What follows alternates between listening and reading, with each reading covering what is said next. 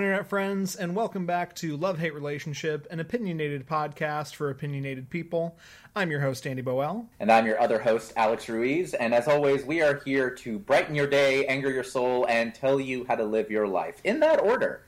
And Andy, we um, we have a third person with us today. It's not just our asses. Yeah, this couch is more crowded. oh dear.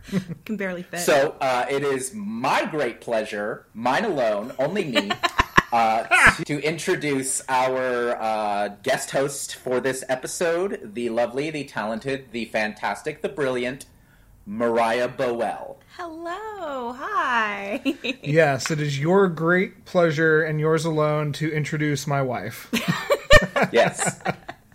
Hi. Well, she is a lot more than just your wife. That is very okay? true. That is very true. I am my own human being. She is. she she has she has an artistic bent. She has a witty bent. She is the one person in our larger friend group who doesn't make me feel like the only motherfucker here who can sit here and just go, "Damn, all these white folk, huh?" Listen, Alex and I have a special bond. We already made it planned that if our spouses ever die, we're going to fight crime. yes. Yes. right. You guys are going to be superheroes, and if it's the reverse, uh, Stephanie and I are just going to have the most vanilla relationship ever. Yep. Yep. Y'all have a vanilla marriage, whereas Moriah and I will. Here's the thing: there, the immediate instinct I think is to assume that there'll be some kind of weird Batman and Robin thing going on. I think it's going to be more like remember '90s Cloak and Dagger, Andy, when they were like when they would just break arms, you know, just and, and like bones would stick out. Like I feel it'd be more like that. Yeah, the Marvel Knights Cloak and Dagger, where they would just kick ass and take names. I'm comfortable with that. Yeah, yeah. So that's we have an understanding. That vanilla relationship that you have actually plays into part of what we're going to talk about today. It does indeed. It does indeed. Oh damn! Mar- oh god, Andy, Moriah actually stays on topic. This this might be this might be troubling. Well, just once again, we're proving that almost anyone we know is more qualified to be doing this than we are. oh, pish posh. Uh, he's not wrong. Oh, well. you know. I mean, yeah, if you say it. Oh wow! No, this, this, is, this is this is our twelfth episode, and you know I feel like we've found a half decent rhythm. That said, I just I've been reviewing the audio for our last two episodes, and I'm sitting here going like, man, we ramble a hell of a lot. Eh, I'm good with it, but also. You know, when we originally started this podcast, we were like, okay, all the episodes are going to be 45 minutes to an hour and 15. We haven't had a single one that was under, like, 65 minutes, I don't think. Several Yeah. well beyond that, just because we can't shut the fuck up, so. You guys have a lot to say. And we're passionate. You're opinionated. Opinionated podcast for opinionated people. That that is our tagline. Let's. let's Okay. Sorry. I feel like there should be like a little TM thing. How do you put a TM in audio? I think it's just a ding. Ding. Or, or oh no, Andy. Andy, can you work in one of those? Like you know how after uh, a prescription drug ad, there's just a whole bunch of Oh, lists yeah, of side effects. right. Like that's that's that's what we can list after Moriah says that. Like just a list of side effects. Side effects are gas with an oily discharge, diarrhea, and the inability to stop it. What the fuck? I dig it. I, I, I can work Okay. with that. Awesome. All right, so Oh, let's God. get into uh, why Moriah is here today. Speaking of rambling, let's not. so, our love for this week is Moral Orel. And can't talk about Moral Orel just as my love because you love it probably exponentially more than I do. Would you agree? I absolutely adore this show. I cannot tell you how excited I am to talk about it because I find any way to shoehorn it into some sort of conversation with somebody new. I literally just got my coworker yesterday to start watching it because I was just bringing it up And I was like, oh, by the way, it's about this and this and this and this and this. And she's like, okay, I guess I have to li- watch it now and see why you're so creepily obsessed. Would you say Moral is your favorite show? Favorite adult show? I would say, yeah, I would say it's probably my favorite adult show. Um, like on the realm of, you know, that whole Rick and Morty and Bojack Horseman. I, I love those, that level of humor and I love that adult cartoon aspect. But I would say Moral Orel is probably my favorite of those types. Excellent. All right. So, um, just a brief introduction for anyone who is not familiar with the show.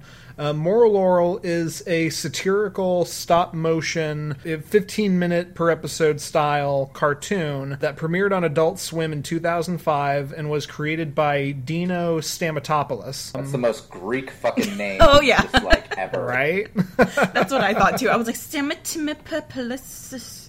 Stamatopoulos. Okay. It's it's it's just like alternate universe Uncle Jesse from Full House. right. Just imagine that he's the one that made this show. That's it. Uh, so Dino Stamatopoulos, for anyone who is curious, uh, he's got writing credits that include um, Late Night with Conan O'Brien, SNL, um, the disastrously bad TV Funhouse, which was on Comedy Central for a season, and he has also uh, appeared in the show Community as the character Starburns. But for me personally, he's most well known for Moral Orel. Yeah, and you know the the whole concept of Moral Orel. It's a um, religious satire, and that's something that kind of like drew me into it because my whole background is um, very heavily religious, and I still consider myself a religious person or a person of faith. Um, but this satire, um, which is kind of a, I think it started out as a parody of Davy and Goliath, and I don't know if any of you have um, heard about that before, but I watched an episode and it was god awful. um, but I think it's it's run by the Lutheran Church or something like that. But um, it's it's meant to make fun of the cookie cutter white is right Christian nuclear family. Yeah, like the show takes place in a town called Moralton, and the uh, the title sequence of each episode zooms in like from the Earth, and you look at it geographically, and it says that Moralton is in a place called Statesota, but it's in the direct center of the United States. So think like like Bible Belt. Bible Belt, Tennessee, Kansas, somewhere in there. completely Two completely places, different Andy. places, but Tennessee and Kansas are very far away from each Yeah. other, Andrew. but- Wait a second. Missouri. It, they, it's literally right next to Missouri in the title sequence. There you so go. you can think about that. Sure. Okay. But yeah, so you know, the whole uh, tone of the show is it's kind of cut up into two different parts. So the first, it's run three seasons, and um, the first two seasons, the majority of the first two seasons are comedy. Um, they're very comedy based. It's meant on gags. It's meant on silly situations that go, you know, out of hand. And then the end of season two to season three shift tonally to the complete opposite end of the spectrum where it's drama and it's dark and it's gritty and it's emotional heavy, like heavy like BoJack Horseman level heavy. it like jumps like it's literally just a snap and it changes. Okay. And in that, um, I kind of want to get into at least the, the main characters where where this whole thing revolves around, and it kind of shows um, how it can change, how it changes from comedy to uh, being so dark. So we're gonna Okay. start with uh, the patriarch of the whole family, Clay Puppington. He is the father of our main character, Orel. He has a dead end job as the mayor of Moralton. And the reason I say dead end is because every single day he'll come home saying he has a dead end job. And then you find out about maybe the end of season two oh, he's the mayor of this town. And it's a dead end job. right. Um, he has a failing marriage with his wife, um, a wife that he doesn't really care about. He never really shows affection to in any way, um, but he likes to have her around to just show that he's doing the right thing by having a wife in the first place. He tries to prove to himself that he's worth something, and he does not like being ignored. And a lot of that stems from issues with his father when he was younger, because his father made it very clear that he's not worth the attention he tries to put out into the world. Right. We're going to try to go into this without giving into too heavy spoilers. And I think because we both agree that this is something that deserves to be watched and experienced, not just through us talking about it. Um, the entire show is available on Hulu. And I think to Mm-hmm. a lesser extent, if you're willing to hunt for it, YouTube. Yeah. Yeah. YouTube and some other aspects, video services.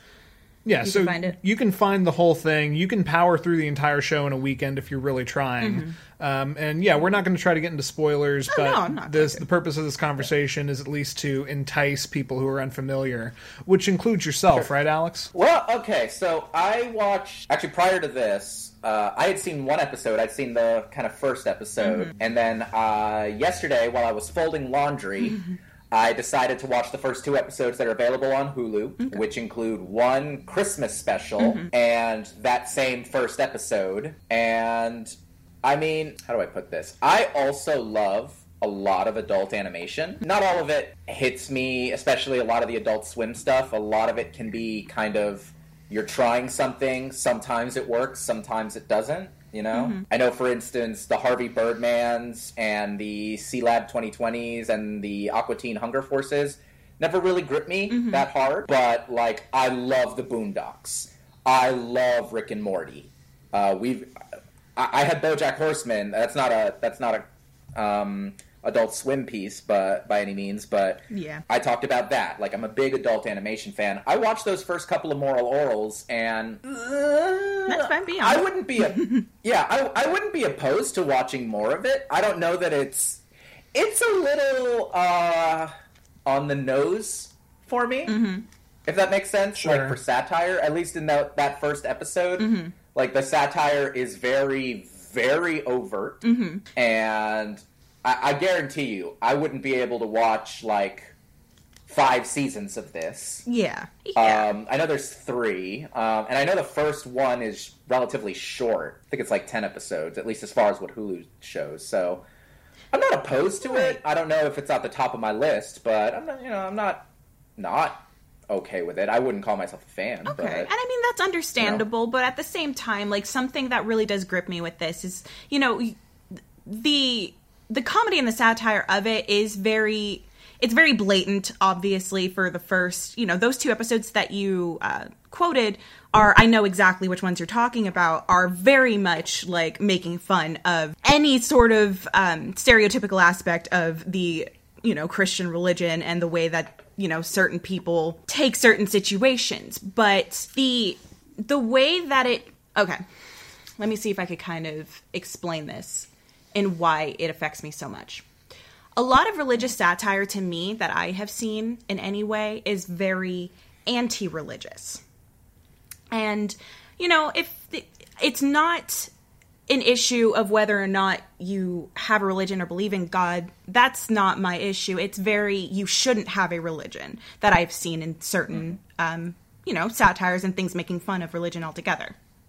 This Sure. show, while it's heavily picking on the um, negative aspects of Christianity and like Catholicism and pretty much any faith monotheistic uh, religion, something that really hits home to me is that it never makes you feel like you shouldn't have one. It the thing with Orel, and uh, I'll get into this in a bit when I'm going through his character profile. The thing with Orel is that he's pure innocence. He's pure innocence. He's just naive to everything, and he's taking what's being taught to him because this town is trying to t- steer him in the right direction, quote unquote. But throughout this, like the end of season two and season three, he starts seeing everybody fall around him and starts seeing all of the darkness that they're putting onto themselves by trying to force themselves to be this picture perfect Christian to everybody else.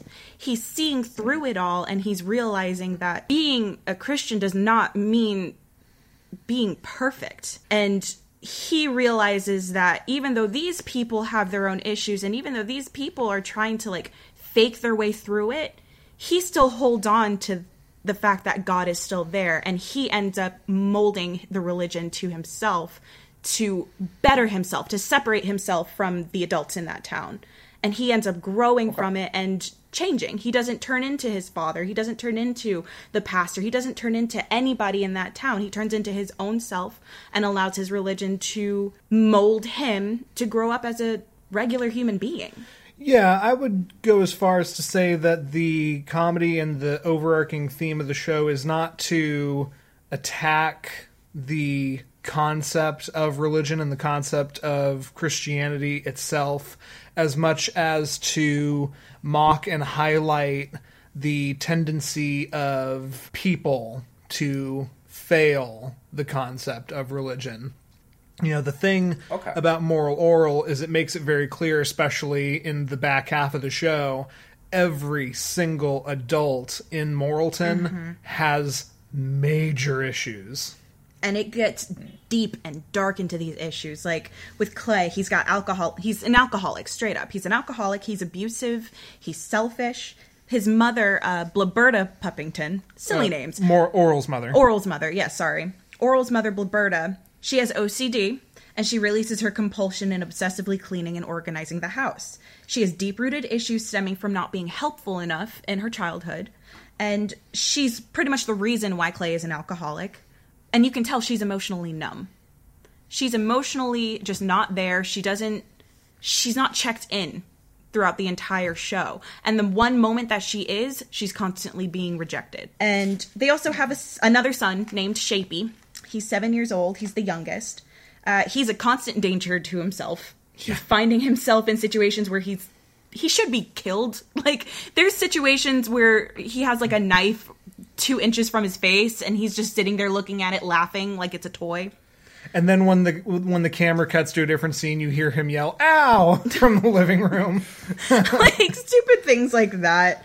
Um, he's constantly attached to his mom's breast for breast milk because he's made it clear that it makes him feel comfortable. And in every single episode, he's constantly wanting it. So in that case, you already tell that this seven year old has issues too.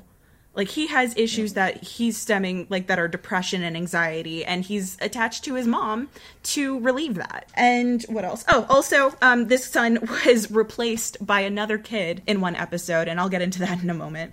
But Shapey was replaced with another kid, and nobody in the family realized except Orel And this went on for about a season. an entire season and everybody kept being like shapey don't do that and Orel's like that's not shapey and they're like okay shapey don't do that Okay. and then we have Orel and Orel is literally the only bright light in this place Pretty much. Um, I'll leave him for last, but you know, we have the pastor who is lonely and depressed and you know, he has his you know, he has his shit together when he's at the pulpit most of the time, but then he gets home and he just longs for somebody to be with him. And he wants either a wife or a girlfriend or really just to get laid, like just Yeah. anything like that. Um, we have a nurse who is constantly being targeted uh, sexually by um, the school's principal or even the doctor that she works for. It's it's just little things like that that everybody has a darkness in them.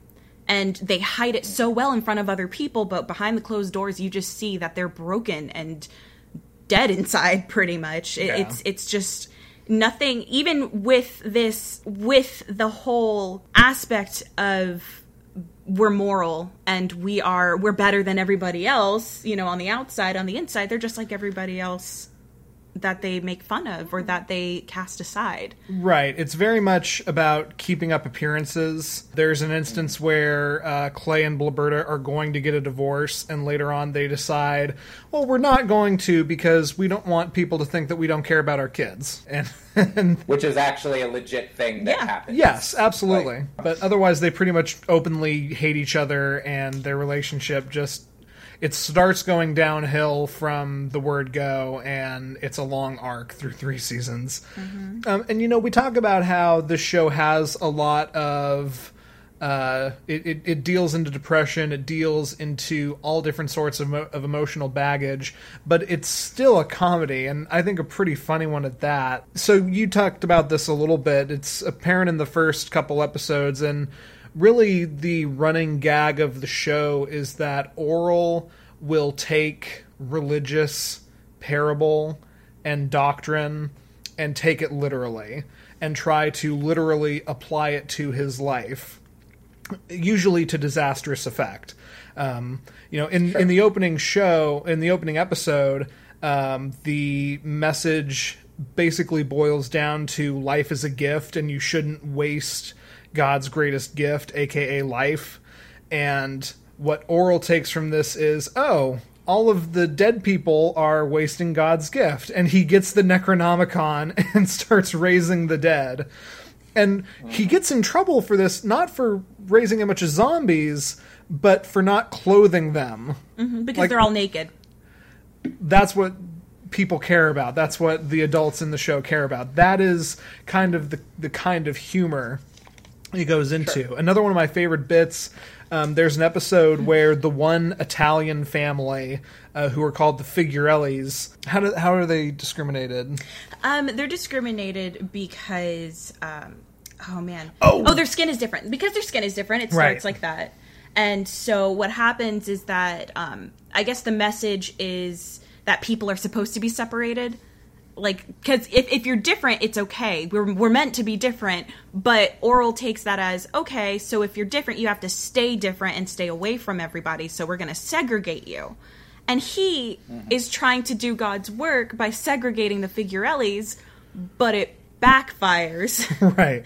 in the best way for the Figurellis because they have their own water fountain now and they have their own restaurants and they have their own home, like special segregation home that's a mansion on the hill.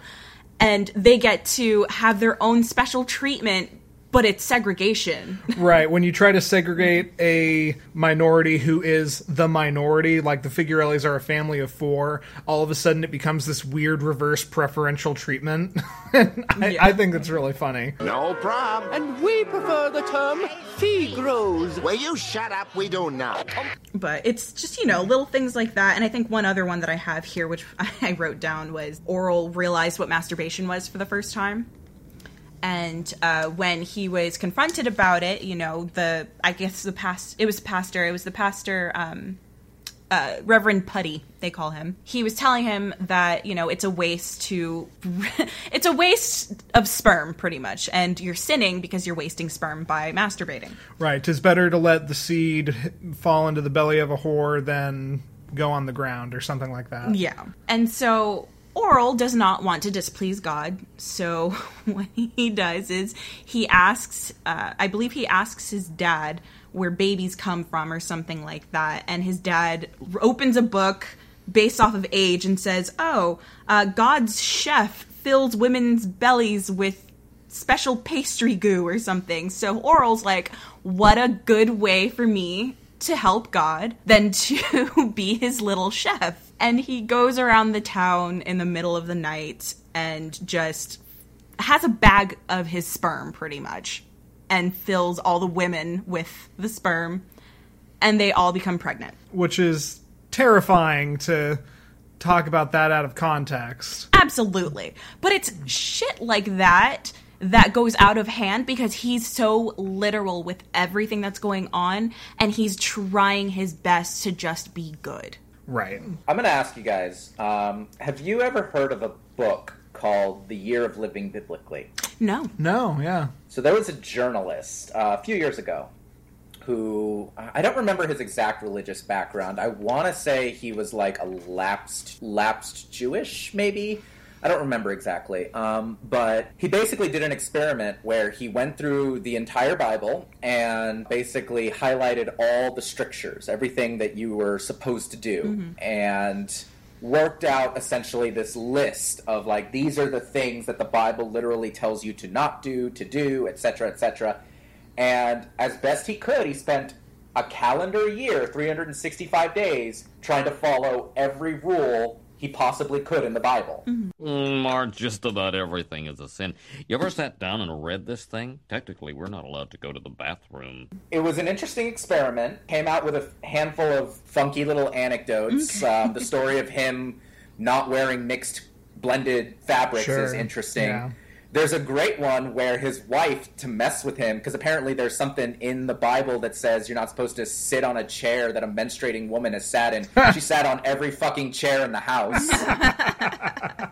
Little shit like that. But, I mean, the whole premise behind that experiment was essentially an exploration into biblical literalism. Mm-hmm. Sure. And it was taken very, you know, it's it's silly, but it was ta- treated seriously, and it, I think he has a whole TED talk about it too. But it sounds like this is trying to do something in that vein, but with extreme satire. Yeah. In the way that only kind of adult animation, especially adult animation, playing it on cable at night, Right. really gets away with. Yeah. I think about this being in 2005 and then going into. I mean, I, I finished the last season of Rick and Morty and went, holy shit, that was dark as fuck.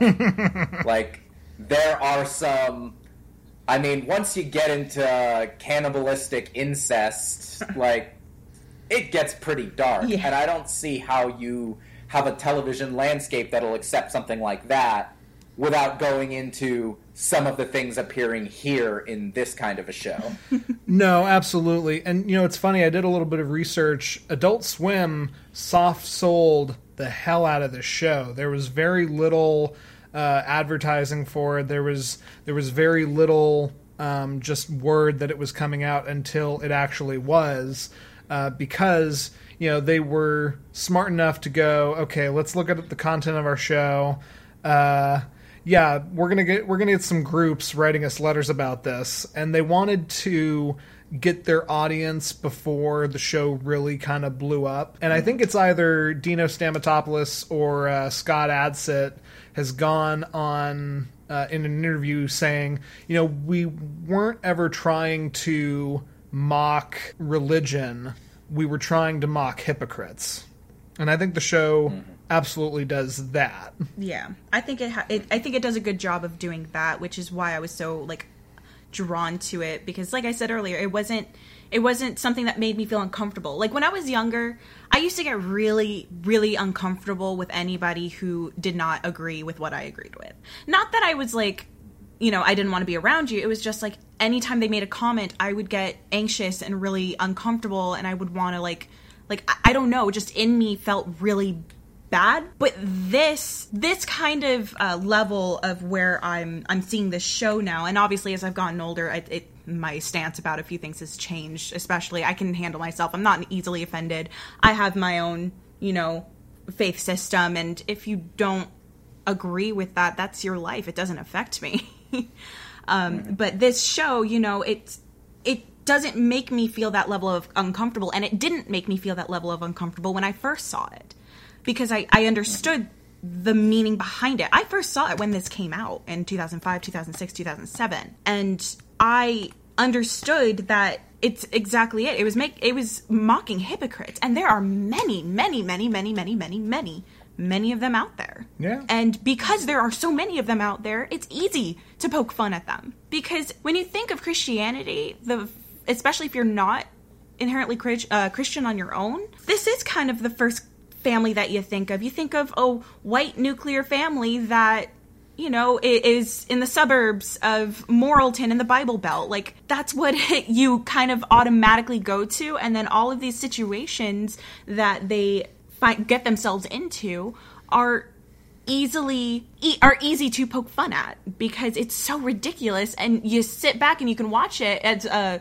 ration rationally minded person and you can be like wow that's that's absolutely ridiculous there's no way anybody actually acts like that but it's people do Yeah, people do. The other, the only other anecdote I want to talk about from the show, there is an instance where they get some new neighbors, um, and it is almost a mirror image of the Puppington family. They're called the Posables, except uh, instead of uh, like Orel's counterpart is a girl who he instantly develops a crush on.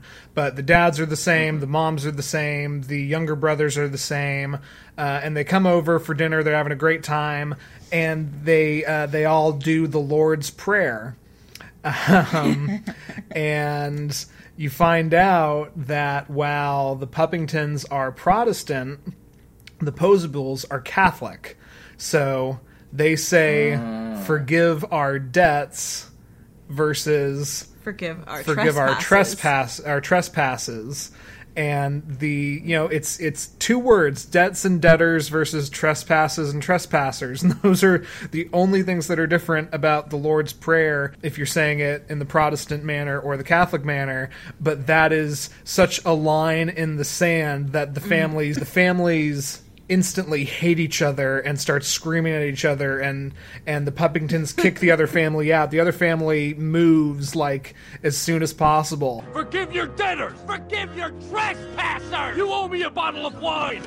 and you know you look at that and you say oh my god how funny and you look at that and you say oh my gosh how how funny and nonsensical and then you remember oh wait yeah like it's a massive stereotype that Catholics and Protestants hate each other or that you can't mix different denominations of Christianity. Yeah. We've we've had like You're loving God the wrong way, which is literally what they say. Like Orel is like, Dad, why, why, you know, why can't we hang out with them? It's like, oh, because they don't love God the way we do.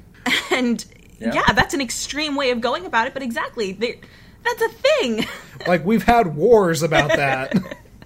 No, and like, I, and I shit you guys not. Like, I think I've told you this story before, but like, when I, me growing up, I could tell people that even back when I was Catholic, I could tell people I was Catholic, and the people would respond to me, "Oh, well, I'm Christian," because Protestants. There are certain views of Protestantism where they say, "No, Protestantism is Christianity, and everything else is bullshit." Mm-hmm. Like, that's that's a thing. Totally. that's a thing that exists. I have I, I've dealt with Protestants who've sat here and gone, "You're a Catholic, that means you worship saints," and I have to sit here and go, "All right, am I really going to have to explain 1,600 years of Catholic history to a person twice my age?" eh, it's and it's there. It's still there, and, and and to this day, like again, not even Catholic anymore. But I'm still like I hear that shit, and I'm just like, "Motherfucker said what?" Like. don't That's my mama's church. Yeah, Right. exactly. Yeah, Don't exactly. you diss where my mama worships. Excuse me. Uh. but yeah, I mean, it's, you know, there's that level of ignorance that each sect has for one another, and it's just ridiculous because it's like, is it not the same God that you're worshiping? What, what's, what's affecting you so badly about the way that this person's doing it or this person? It's the same one, is it not? or is there some sort of like different entity that we're talking about here? Yeah. And that's, you know, that's just one of the topics that goes through this show. Like there are so so many that goes through here and personally I I adore this show. I will stand behind it till the day I die. Um, and it's so funny because a lot of people look at me and they're like, "Wow, you like that show? Like you're Christian and you like that show?" And I'm like, "Yeah, I'm Christian and I like that show." Even um, you were just telling me yesterday, Andy, that the um, voice of Clay yes, right. Uh, so Clay is voiced by Scott Adsit, who is probably the, The most wonderful Scott. the Adsit. wonderful Scott Adsit, who is probably the most famous person attached to the show. Um, you know, he's Pete in Thirty Rock. He is um, the voice of the robot from Big Hero Six. He's he, he's he's got some recognition to him. Um, but yeah, the, an interesting sco- story is Scott Adsit showed his sister, who is extremely religious, the first couple episodes, and she really didn't like them, and it was causing such an issue that he was prepared to quit the show um, midway through season two to like focus on his relationship with his sister and you know fortunately for the sake of the show she watched a few more episodes completely changed her stance and was like oh i get it now this works and he was able to stay attached mm-hmm. Mm-hmm. Yeah, I think I said it. I, I said it a few times, but the biggest thing that really affects me with this is that it mocks in the right places and it pushes the right buttons, but it doesn't. It. I don't feel like it's making you feel like you're wrong for having the faith in the first place. I like that. That matters to me personally, and I just adore the show altogether. I adore Yeah. it. I adore it altogether. I love the characters. Clay is my favorite, even if he's, you know, as messed up as he is, he has heart to him, and there's something in there that you just kind of want to, like, understand more of. And he's you know, he's sad, he's upset, he's depressed, and he takes it out in the worst ways. Clay Puppington is a heartbreaking character Mhm. and is is right up there with BoJack Horseman as one of the most broken characters in television, in my opinion. So, uh, I what I think of as as I hear you guys describe that particular character, Mhm. and really all the adults in here is uh, Andy. I know you're a fan. Moriah, have you ever read or seen Angels in America?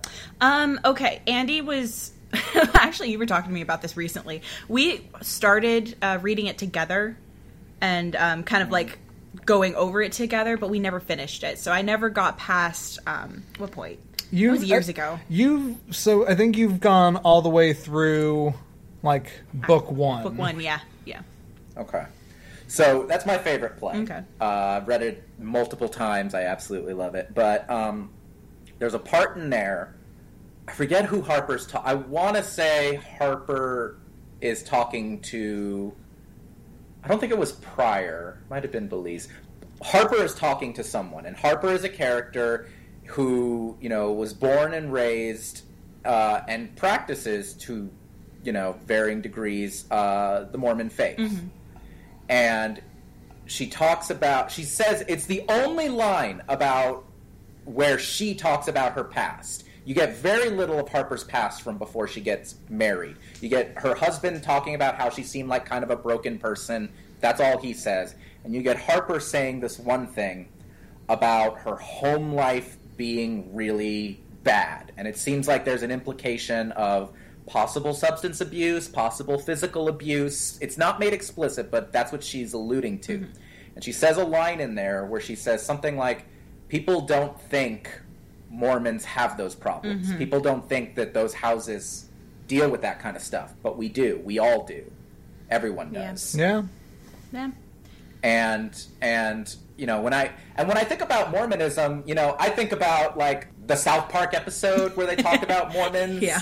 And they're like the mormons are this perfect family and you know stan is an asshole because he wants to shit on mormonism for being ridiculous but it but literally the other mormon kid goes hey it might be ridiculous it might not be real but it works for me i have a really good life and a really great family and i have mormonism to thank for that so fuck you buddy Yeah. Um, I remember yeah. that. I remember that. so, but I so I think about that, and you're right when you say this image of a family, this image of you know whatever you want to say, Americana, mm-hmm. evangelicism, Protestantism, the Midwest or the Bible Belt. In all these cases, you know there there is this stereotype around this or around this ideology, and I don't. I think this show is kind of preaching to the converted, but it does seem to have a take that the converted might want to take a second look at. Yeah. You know, I agree. I, I wish I wish that that was a more accessible thing. I don't think many people uh, are would many, many people who you're talking about would give the show enough of a chance, which is unfortunate. Yeah. I mean, and that's the thing. It's like he, there's certain there there's people who don't want to venture outside of a certain comfort zone, whether it's for a lack of desire to have their beliefs challenged or just discomfort with material. I guarantee you, there are a lot of people who could watch that episode where more where apparently Orel like injects a bunch of women with his semen. That could be highly triggering Yes. for a lot of people. Absolutely. That has even outside of the religious satire aspect, that is a dark, deeply disturbing, deeply disturbing notion. Mm-hmm. Well beyond something like, oh, he got the Necronomicon. He said the prayer from Evil Dead, and he's like, he's getting, he's raising the dead. Okay, there are people who find, you know, depictions of witchcraft very horrifying, and they're the people who write to their school libraries to tell them to ban Harry Potter. and honestly, all of them can, you know, fall on spiky dildos. but that particular storyline that you just called out, like that, I, I'm not mad at somebody who, you know, watches that and does not feel comfortable watching the rest of the show. Yeah. Because that is rough. Yeah, I agree. I mean, and it, it's not for everybody.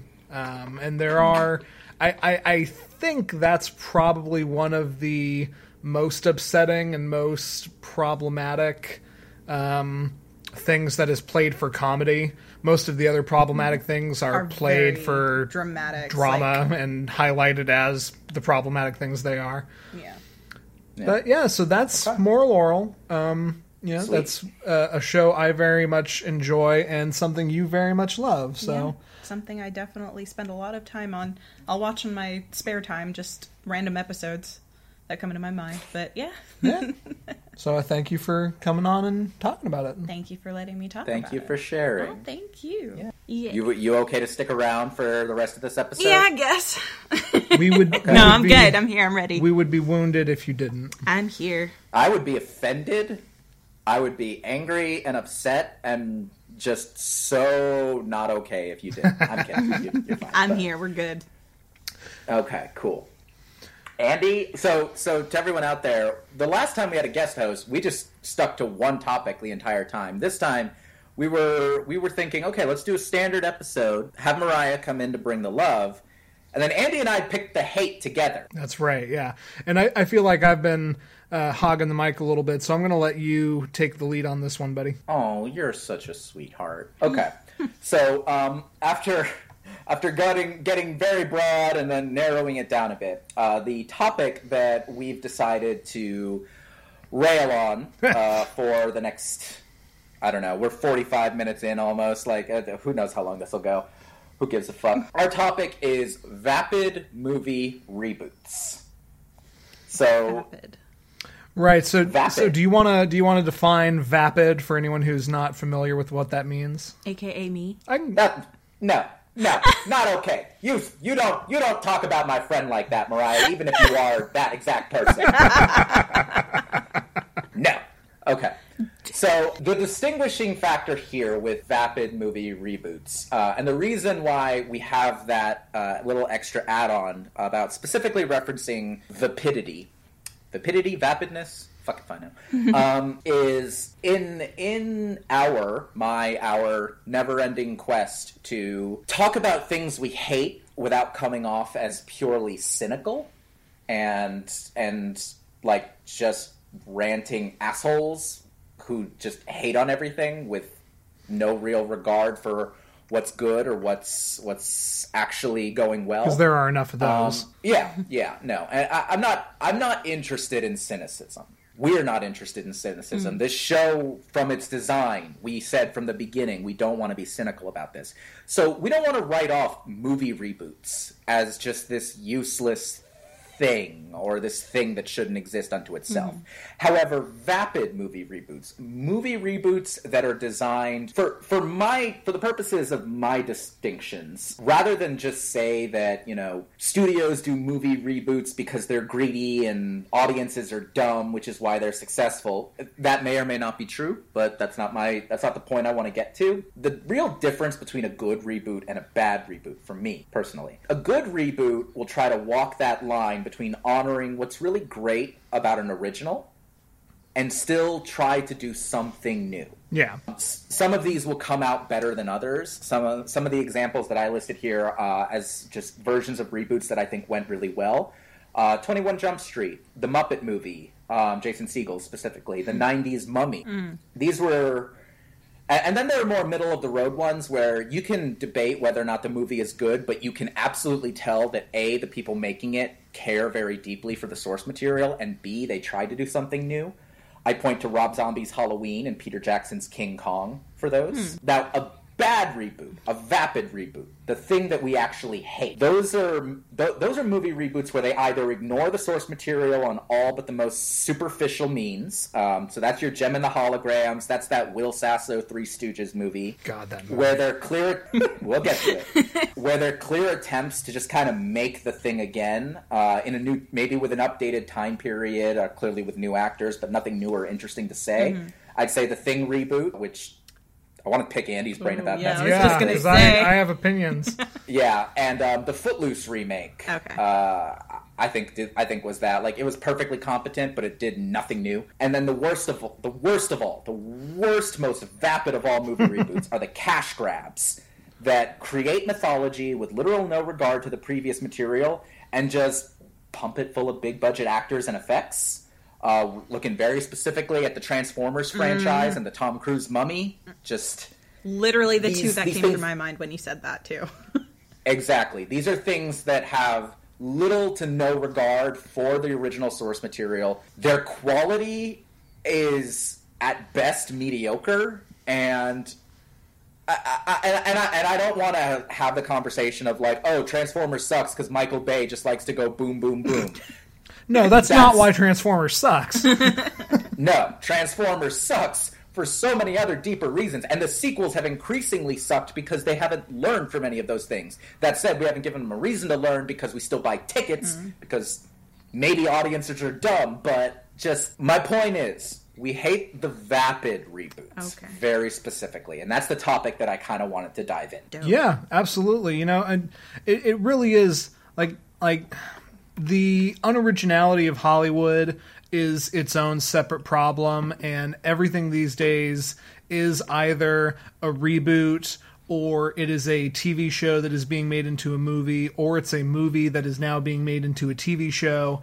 And then you've got what Studio A24 is doing, which I point to as like the paragon of original filmmaking. And and that is an issue into of itself, but there really are the good ones that you, not not to repeat what you said, but that bring something new to the table or have a different viewpoint or have enough love and care. And then there's the ones that are just bad and derivative and and and playing up on nostalgia more than anything. Hey, you liked this thing, maybe you're going to like it again now. I want to point to the Three Stooges remake especially because like I grew up watching the Three Stooges and I know Moriah your dad, My dad loves, loves- the Three Stooges yep.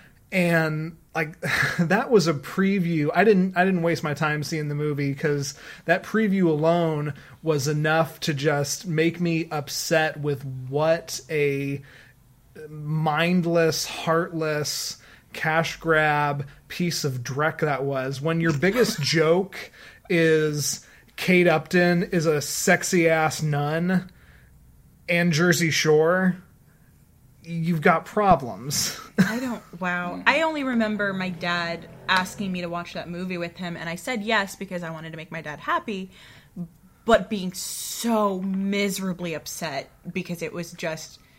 It, you can't. You. I feel like the comedy that they were trying to go for didn't tr- obviously didn't translate well because Yeah. they were trying to put it into modern times. The the gold of the Three Stooges specifically in this kind of instance is that in that time it was hilarious. It worked well. The the the the humor was it was silly, but it was just something that you can joyfully like laugh at while being put in this kind of situation trying to modernize it and trying to in a way even like a not adult um, make it mature yeah well Okay, so the thought that I had about that Three Stooges movie was someone basically saw the Channing Tatum, Channing Tatum, Jonah Hill, Twenty One Jump Street, yeah uh, which is I believe Miller and Lord, the Lego, the Lego Movie guys. Yes. um, I think they were the ones who did that.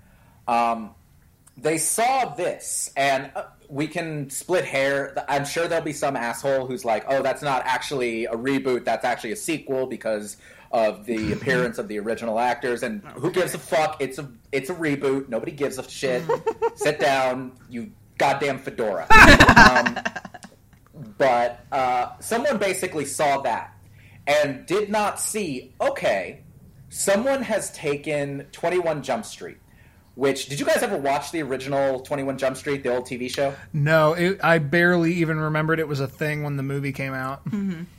Okay, if you have seen one episode of that show, you have seen every episode of that show. Every episode of that show is, oh, we have these two characters who are really cops, but they're in a high school, and It looks like they've uncovered a drug ring or something, you know, some kind of crime going, or a, or a sports betting thing going on in the high school. And oh no, we have to make sure that they don't get found out, but they still need to bring these people to justice. It's the same fucking episode every time. it's not that great a show. It's fine. It's fine. It's a fine '80s comedy teen show.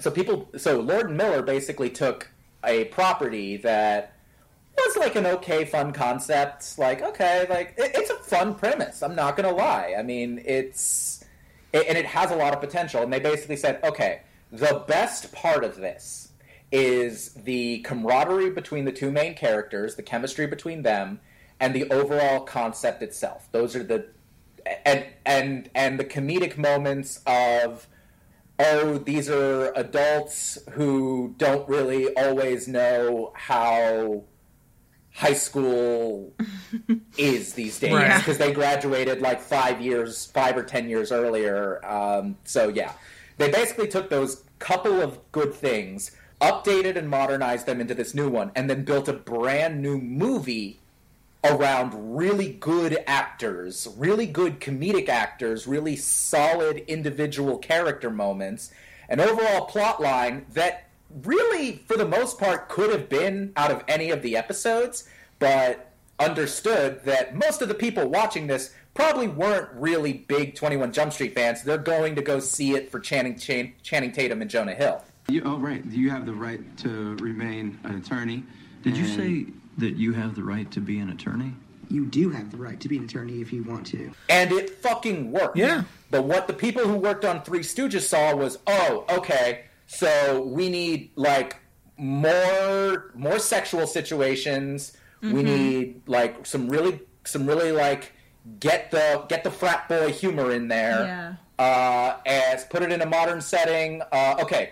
What are some properties that we have in our back catalog that we can do this to? Uh, the, the, the Three Stooges. Yo, can we get that like funny face guy from Mad TV? You know, uh, what's his face? Oh, Will Sasso. Can we get him in there? He could be a great Curly. All right, we're good. Like, And it, and that was and that was that. Yeah, and I mean, I I could I could pick it to death. You know, if, if for nothing else, taking a property that was popular in the '80s versus taking a property that was popular in the '50s and trying to apply that to uh, 20 aught sensibilities. Um, you know that doesn't work. The and and just you can But look at '90s Mummy. Look at what '90s For Mummy. sure. Have you guys seen the Karloff Mummy? Yes, I have. the the classic. Yeah. So how much of the Karloff mummy made it into the '90s mummy? like almost nothing. Yeah. There, there's a mummy that we Like dug up. 0.5%. Yeah, Yeah, there's like there's a mummy we dug up. I think there's a couple of like homage shots here and there. Um, I think like the a couple of the catacomb scenes you could tell they kind of copied the catacomb scene from the original. Yeah. But really, they kind of just took the original conceit and built something really interesting out of it, and took the most updatable, interesting parts out of it. I mean, the best part about that Mummy movie was that they basically made an Indiana Jones movie combined with the Karloff Mummy. Yeah. Whole new take. Oh yeah. Really interesting take, and it worked. Hey! O'Connell! It looks to me like I've got all the horses! Hey, Benny! Looks to me like you're on the wrong side of the river! Then there's the Tom Cruise Mummy. Mm. The the Tom Cruise mummy that I have railed at length about in a secret locked off paywalled episode. I kid. That was one of our. I think that was our first. That was that was our practice episode. was it there, really? there there is no paywall. You can't give me enough money to produce that. but you know the the idea between having an having a voice and wanting to do something fun, which is the uh, Brendan Fraser mummy, versus okay, what's big right now? Uh, the Marvel Cinematic Universe. Oh, cinematic universe. Let's clue in on those keywords. What can we do with that? Didn't you oh, already have a rant about cinematic universes? Yeah, that was the practice episode. Oh, okay, okay. I know. Let's make a horror cinematic universe. Okay. And that's about as much thought as was put into Yeah. the movie.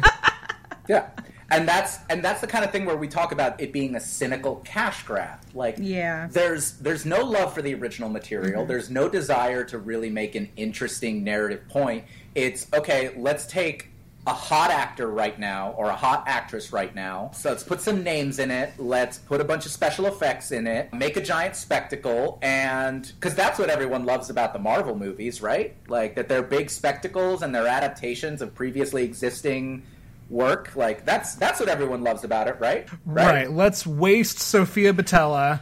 And who's big? Oh, Tom Cruise is big. Okay, and and it didn't work. That that cinematic universe, the the Universal Monster Cinematic Universe, was shelved because that movie did so poorly. You, if you don't put care and if you don't put thought and if you get short sighted and just try to make something because you think the name recognition is going to be enough it's going to fail and we've seen that and it's you know so we've talked about a comedy and now an action horror movie it is it, this is not a genre thing this this is just a filmmaking thing Mm-hmm. Yeah.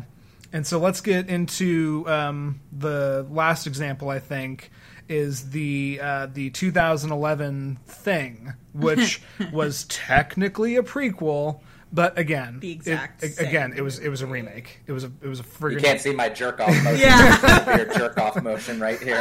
it, it was a friggin' remake of what is my favorite horror movie. John Carpenter's The Thing is the top of the pyramid for me. I love that movie. And I, you know, it's funny. I, I was working at Halloween Horror Nights and I actually was in a house based off of The Thing remake and saw that movie the year it came out like like a week before anyone else because I was in that. So it was it, you know, I I I came into this thing so excited and so ready and oh, we're going to find out what happened at the Norwegian base and and oh man, like the, the the the technical effects have come so far that this is going to be amazing and we're going to see so much cool creative things and from the word go, it was a problem. From the marketing, it was a problem. My biggest problem with the 2011 Thing movie is that they gave away half of the scares in the trailer. And I will never forgive that movie for doing that. When the whole point is that you don't know who's a monster,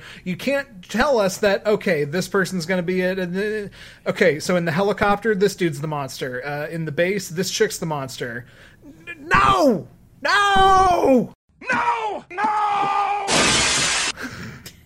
Is, is that literally the only problem you have with it, though? No, well, Because- like it, there's that. There's the fact that it is a it, it, it is a remake. It is a beat It's for almost beat. a yeah, beat for beat, shot for shot, almost. It is a beat for beat, plot point for plot point. You know, they they changed the window dressing. Instead of taking blood samples, they check for people's molars. And like, but other than that, it is it, it, it it's it's the original. How do we change this up? Teeth. Right. You know, oh, we can't do we Yeah. can't do the blood thing again. We can't uh, we can't have the explosive climax be in the base. We already did that before. Oh, I know. Let's show the uh, the the alien ship and let's have the explosive climax be in there.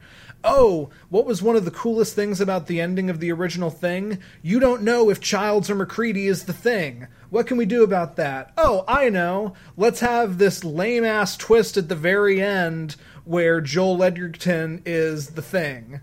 But let's not make it interesting or exciting. Let's just have uh, Mary Elizabeth Winstead notice it and kill him. And okay, cool. Let's end our movie on a wet fart. So, so I will compare that to, and I mentioned this previously. And I don't know. I know we talk about this a lot. Anyone who follows us on Twitter knows that we talk about this, but I don't think we've ever actually said it on this podcast. Andy, just as you love the thing, John Carpenter's The Thing, just an enormous amount. I love John Carpenter's Halloween. It's like seriously one of my top three favorite movies of all time, and it might be number one depending on the time of day. and I look at Rob Zombie's Halloween remake, Sure. which a lot of people hated. It did not. It did okay. He also remade Halloween 2, but I remember watching that remake. A, I enjoyed it. B, whatever you think of it, Rob Zombie not only loves Halloween, not only loves, like, deeply, passionately loves that movie, you can see it in every frame of it how mm-hmm. much he adores these characters, how much he how much care he takes in crafting them. But he tried something new You know, a lot of people wrote it off as like, oh, it's hillbilly horror. We don't need. Why are you Anakin Skywalkering Michael Myers? Why are you?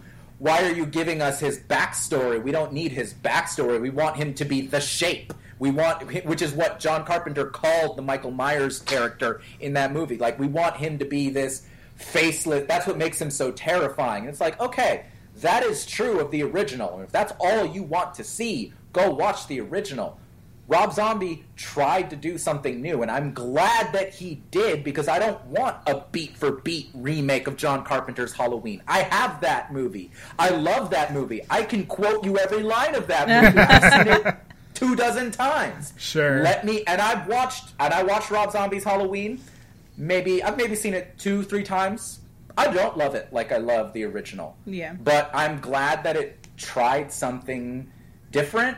I'm glad that the previews did not, in fact, give everything away. Yeah. I- feel like that was an example of a be- whatever you think of it as a movie. It was a better reboot than what they did with the thing, which I agree with you. Was I mean, it was a cynical grab. And if you need no, and if you need more, one more example of how it's just a cynical grab, think about the fact that the studio after hiring and paying for one of the best practical effects companies in Hollywood, one of the last few that is really pumping out quality work, handcrafted practical effects. After having them go through the full shooting, they replaced all of their shit with the most garbage CGI that I have seen this side of a PS2 legitimate. And you can find like if you go on youtube you can find like actual comparison shots from the original practical studio. Like those that stuff's on youtube. Their practical effects for that movie were incredible. Right. but the studio just kind of decided you know cgi is going to be easier. It's going to Yeah. be easier to work with. Uh, so fuck you guys tossing it out and, and this isn't a dig at cgi but this is a dig at a studio that didn't really care about the final quality of the movie because they knew if they were going to sell tickets they were going to sell tickets based off of the cast list and the name Yeah. Absolutely. When there's actual actual heart and affection and passion for the original material, that makes all the difference for a reboot. Okay? When you're Yeah. honestly just trying to remake something because you know it's going to make money and you know, you know, there's there's a certain quality of person who might like this, whatever. That's that's fine, but if you actually are remaking this with the respect for the original material and the respect for the genre of what you're going for, that changes everything. Yeah. Yeah. A little bit of heart, a little bit Even if it doesn't work fully, even if it doesn't Yeah. 100%, you know, make a success, it matters and it proves itself. Yeah, yeah the worst you're going to get a cult classic, but if you Yeah. a, a little bit of heart goes a long way, and when you don't have the heart, when you don't have intentionality, and you're just making it to make it, it I feel like it is very obvious, and the effect is very blatant. and it is a balance between heart and care and love for the original and trying something new mm-hmm. you know? When jason segel finally got the opportunity to make the muppet movie that he always wanted to make he has nothing but love for those characters mm-hmm. but he made a muppet movie that i've never seen before. Yeah, i've seen all the muppet movies and i've never seen one like his. Totally different. Yeah, but but it was so lovingly crafted and he, you can tell he knows his shit. Yeah. you can tell he cares about it And it's funny, compare that to the second one, which was so forgettable I don't even remember its full title. But andy there was a second one there, there was a second one. They made a big meta joke about how Jason Segel wasn't attached anymore, and it starred Tina Fey and Oh, we went to the movies to see that, right? The yeah, the the dude from Modern Family, and Wait, is that the one with the Kermit, the dark Kermit? Yeah, the, there was Evil Kermit. Evil Kermit the Frog broke out of a Russian gulag and replaced Good Kermit the Frog. And Yeah. that's about as much as I remember from that movie. Same. dude uh, guys I, I didn't know this. That's where all the dark uh, Kermit memes come from. I just assumed that was from some random like Muppets episode that I hadn't seen. Like, No, well, now you got some homework to do. No, don't No. watch no, it. It's not, no, not worth I, it. will, I will take a zero on this homework. It is not at all Andy's watch like, it. no, don't do it. As are about half of the reboots in Hollywood, and that's why we hate them. Ugh, So, hate the vapid ones. especially the vapid ones. Um, Uh. so let's close this out as we do. Uh, you know, we take something we love, we take something we hate, and then we take your relationship questions and try to talk through them. Uh, and since we have, uh, you know, our lovely guest host here, I think uh, I'm going to read out our question for this week. We will give him a name, and then let's each try to give an answer and close the sucker out. All right, you good with that, Mo? I'm yeah, I'm all good with it. Okay. All right. Andy, if you will. Hi, guys. I have a question for you. When I was in high school, I played in a couple of bands, and it was some of the most fun of those otherwise kind of sucky years. I'm closing. Preach. Yeah, right. I'm closing in on 30 now, have barely picked up my guitar since then, and really have an itch to start up a new band again. The problem is finding who I want to play with and vice versa. It was easy in high school. I just played with my friends and we had tons of time and we already liked each other. So it was easy. How do I build that kind of rapport again with a bunch of strangers?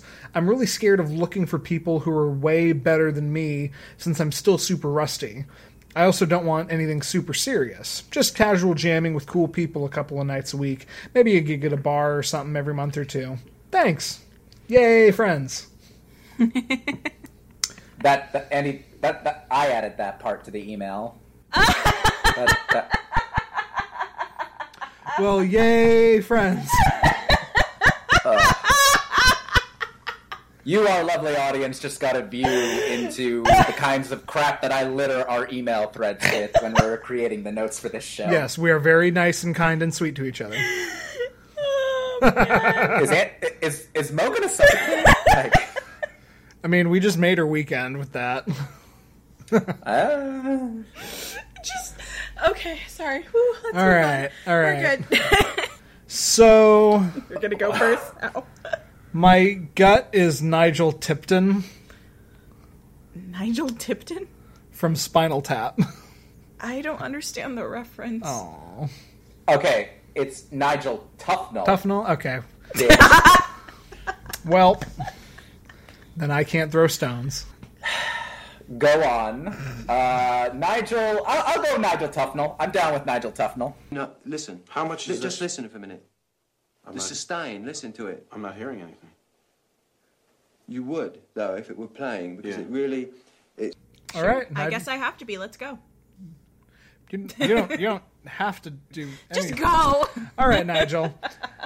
Um, so that definitely is a problem. I feel like meeting new people in almost any search situation in your 30s is a big problem.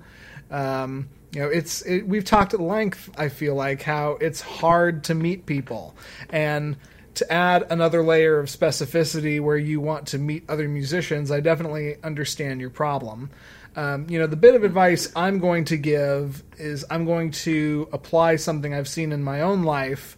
Um, there is a production studio in Orlando that I interned for and became good friends with all the guys that work there. Um, and the fine filmmakers at Adrenaline Studios basically have their own jam sesh band. Um, you know, it's a bunch of musically um, creative guys, and it, it just so happened that there was somebody who could play the piano, somebody who could drum, somebody who could bass, yada yada, and they post. You know, just pictures all the Somebody time. Somebody who could bass. Somebody who could bass. Somebody who could bass. Somebody who could bass. somebody Thank somebody you. who Thank could you. Somebody who could play the bass yes Okay, clearly I, I'm a baser. That's, that's I I base.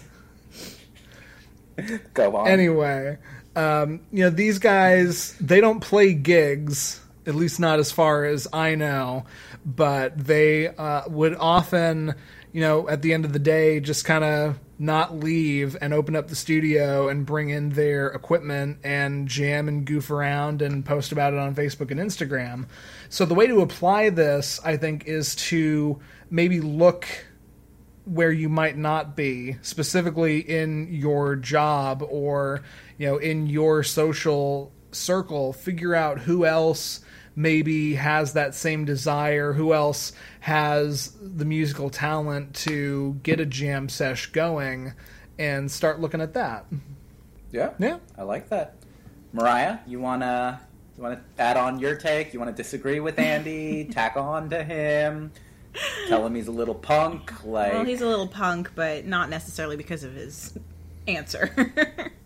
oh, okay. um, you know, I I don't feel like I'm the best person to really answer this necessarily because I'm on that boat of I hate I I hate making new friends. I hate the the work that goes into it. I'm so comfortable in my circle that I don't like expanding because I have, you know, deep rooted insecurities, but that's a different story. Um, um but I've learned personally in my life a big um, thing that's helped me branch out more. As as much as people don't want to necessarily always agree with it work helps. Um, my my job personally uh, i just started earlier this year around march of this year and i've grown to know my coworkers so well and i've grown to know the ones that i vibe with the ones that you know, I should probably just, you know, work is simply the only place that we deal with. And then there's other ones that I would love to hang out with outside of work. And I've never been so comfortable meeting new people and talking to new people before until this job. And I don't know, you know, what are we calling him? Nigel? Nigel. Nigel.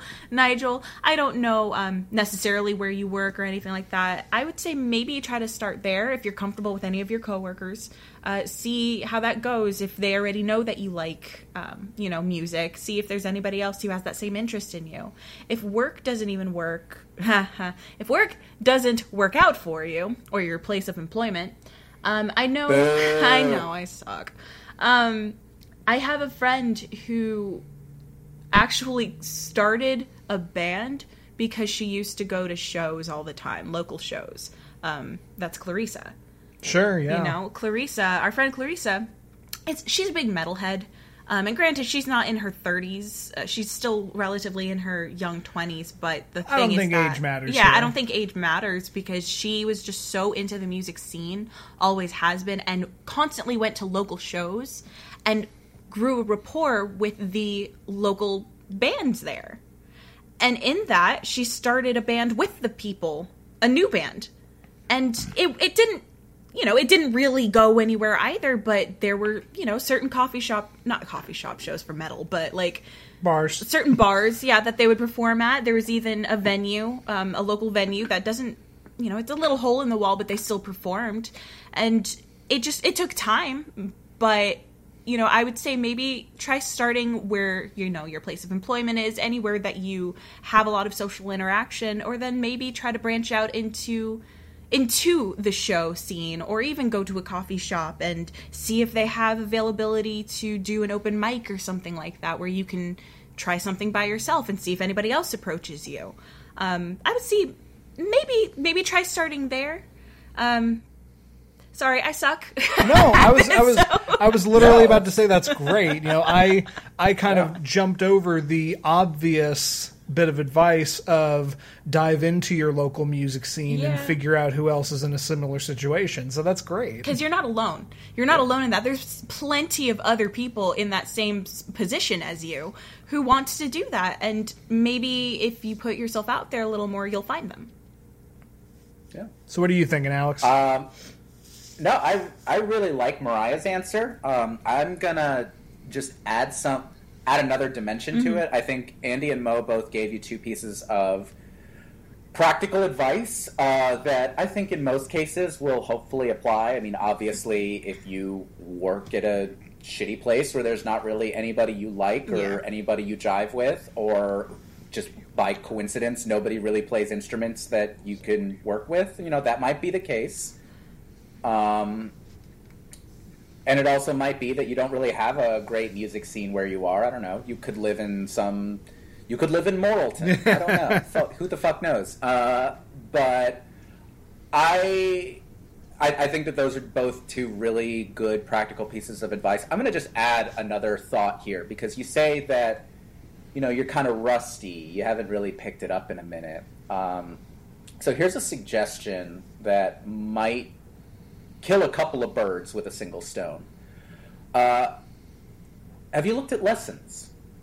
Have you looked at uh, actually? I, I know that you play, um, and you've clearly. I mean, if you haven't picked it up for a while and you're concerned about being rusty, one way that you can a get more experience, b just have a little more fun playing, um, is going to whatever you know e- even if it's going to a coffee shop i guarantee you if there are a handful of starbucks or grocery stores in your area there's probably somebody who's you know smells a little funky and probably has a name like rainbow star but who will have a flyer up that says you know we i give guitar lessons 15 bucks an hour or 25 bucks an hour whatever.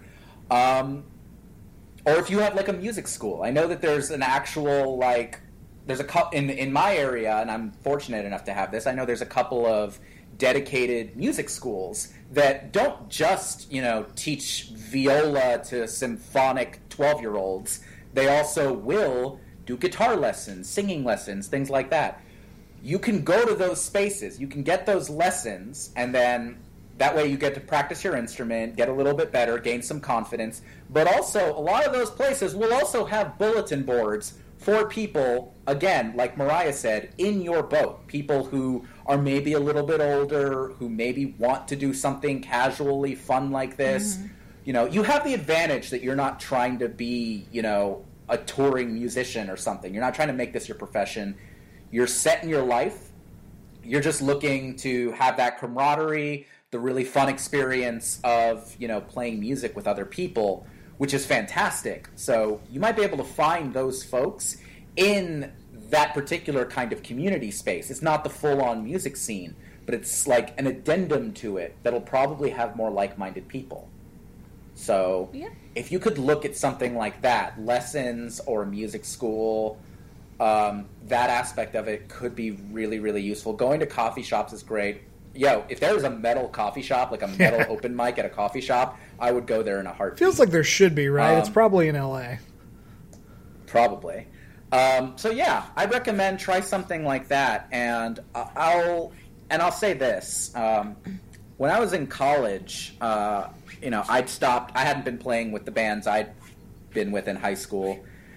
Uh, when I was in college, I remember talking to a couple of classmates of mine who also played music, and you know, we met up once or twice to try and see if we could jive and maybe start a band, and it never really worked. Um, none of us were really into the same kind of music, uh, so we had a couple of semi-awkward jam sessions, and you know, we never we never vibed really, and and it ended up being fine. Like I. I I'm sure they went on to, you know, do whatever. They, I, I don't think they started any bands, but like they were in the same boat I was. We didn't really gel, and you might end up having a couple of sessions like that. You might get somebody's phone number, you or you might be talking to a friend, and they say, "Oh, I got a friend who, you know, used to play drums. Maybe you could, maybe you guys could meet up." You might have a couple of awkward jam sessions where it's just like you and your guitar and a drummer, or you and your guitar and a singer, or you and your guitar and a bassist, you and your guitar and a bassoonist. Who the fuck knows?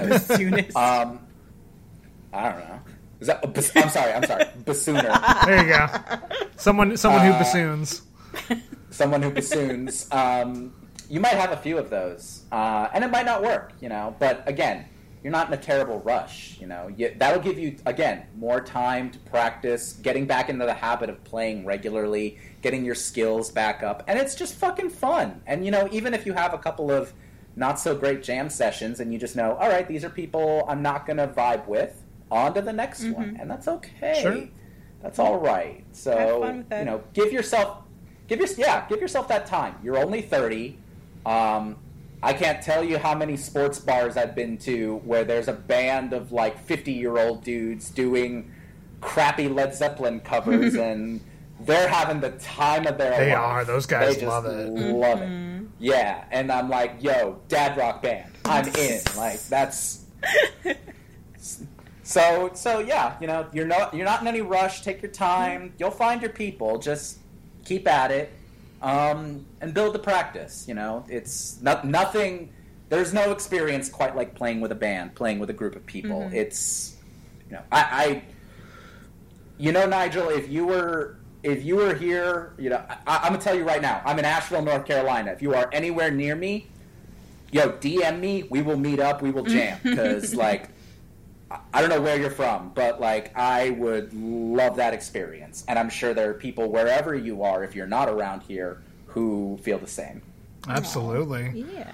So there we go. Hope it helps, Nigel. Send us a SoundCloud once you get it going up, or don't. You don't. know- You don't owe us anything. We'll probably not listen to it. Just oh, I'll li- I'll listen to it if you send it. But Oh well, if yeah. Yeah. anyway, we hope that helps. Uh, and this has been our show. This has been Love Hate Relationship. Um, you know, a reminder if you have a relationship problem, if you are trying to meet other people, or if you are trying to uh, get away from other people you have met, if you have a relationship problem in any context, in any way, you can send us your question and we will give you our advice. You know, you can send those questions to love hate relationship podcast at gmail.com. We promise we'll read them. You can subscribe to us on iTunes, Google Play, Stitcher, Spotify, YouTube, or even TuneIn Radio. Hi, Mom.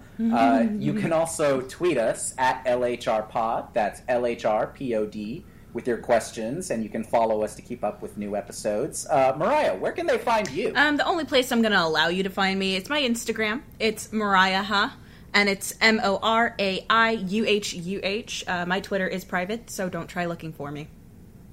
Yeah, don't come after her. We will come after you. Exactly. um, you can find us at lovehaterelationship.net. You can also send questions there, find episodes. We are working on, some ideas to uh, find ways to add a little more to the site, but for now, that's what you can do there. If you want to find me, I will let you uh, find me on Twitter. Uh, I am at JovoCop2113.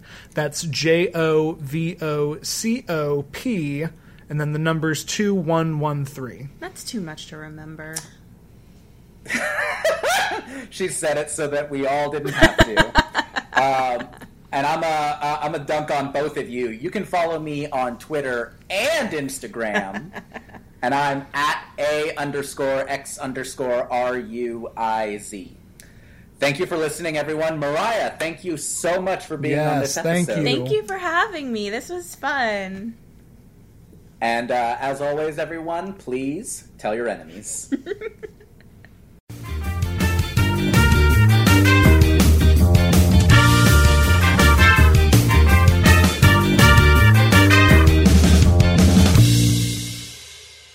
Yay, friends. Yay, friends. Andy, that was meant for the email.